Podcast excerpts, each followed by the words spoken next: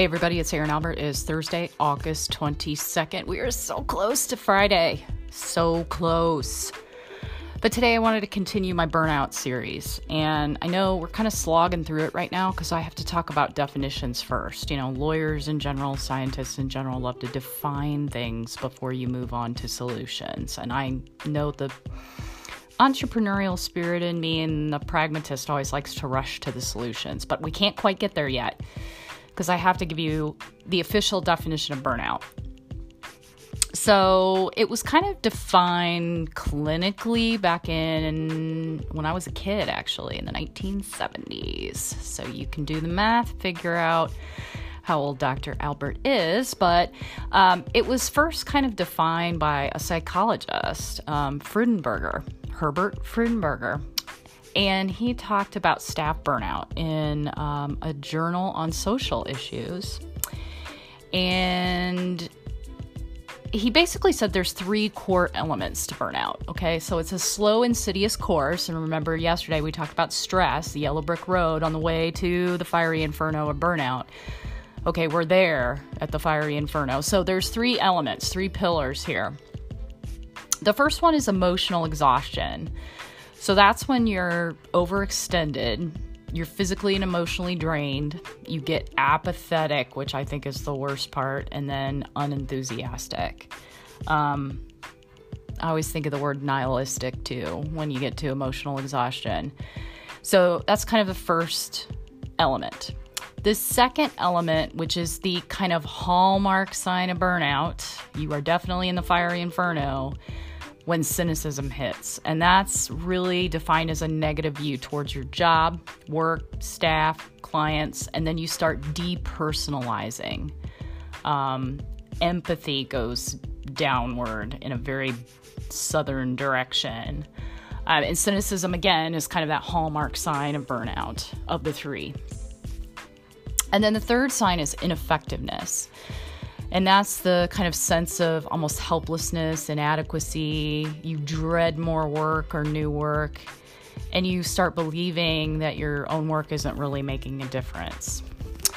So, those are the three kind of parts to the official uh, definition of burnout. But then there's really another definition that's been shown in the literature as well, and it's kind of the incongruity between individual expectations and then workplace reality, plus six antecedents.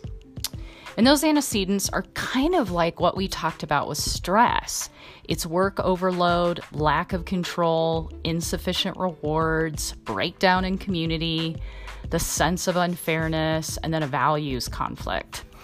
And so I think I talked about this on the podcast before, but I think it's a really good point here for a little bit of homework for you. Just one more time, in case you didn't hear the other podcast. I say this a lot, so I'm starting to have deja vu of some of the things that I'm saying too. Either that or it's just Dr. Albert's getting old. But anyway, values. What do you individually value? And then what does your organization value? And as I've said before on the podcast, if you don't know what and cannot articulate your values, go out to Google and Google values card sort, and a card sorter will pop up. You can print it out, you cut those values out, and you sort them all against each other, and come up with your top five. So for me, I value working on the frontiers of knowledge. I value honesty and integrity. I value creativity.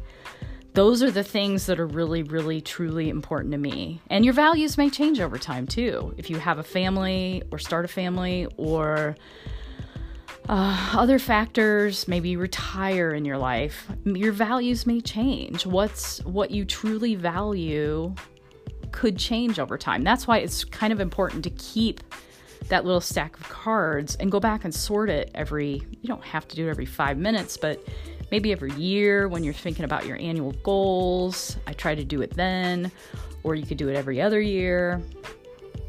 Whenever, just as long as you know, just like your strengths and Strengths Finder, like what are your top five, top three values? Like what's important to you? Because working towards whatever you value is going to keep your eye on the prize, the prize being the woo woo reason you're here on earth to do your best work and to kind of almost have a tunnel vision for what it is that you're doing in terms of your own intrinsic motivation. And that in turn will insulate you from burnout. So that took a very long way for me to say basically, you got to know you. You got to know what you value. And I think knowing your values is one of the key steps in mitigating and reducing burnout. Because if you can chase, stay true to whatever it is that you value, again, that's great insulation against burnout. So there's your homework. If you haven't done it already, go do your values card sort. I know I've said it before on the podcast um, recently as well, but it's just a really good way uh, to, again, insulate yourself from the fiery inferno. So there you go. I've given you the official kind of clinical definition of burnout, the three pillars, and then I've talked about the six antecedents, which sound a lot like stress too. Homework go do your values card sort if you haven't already. And I'll be back soon. Take care. And I definitely will be back on Friday because you know I love me a good Friday. Take care.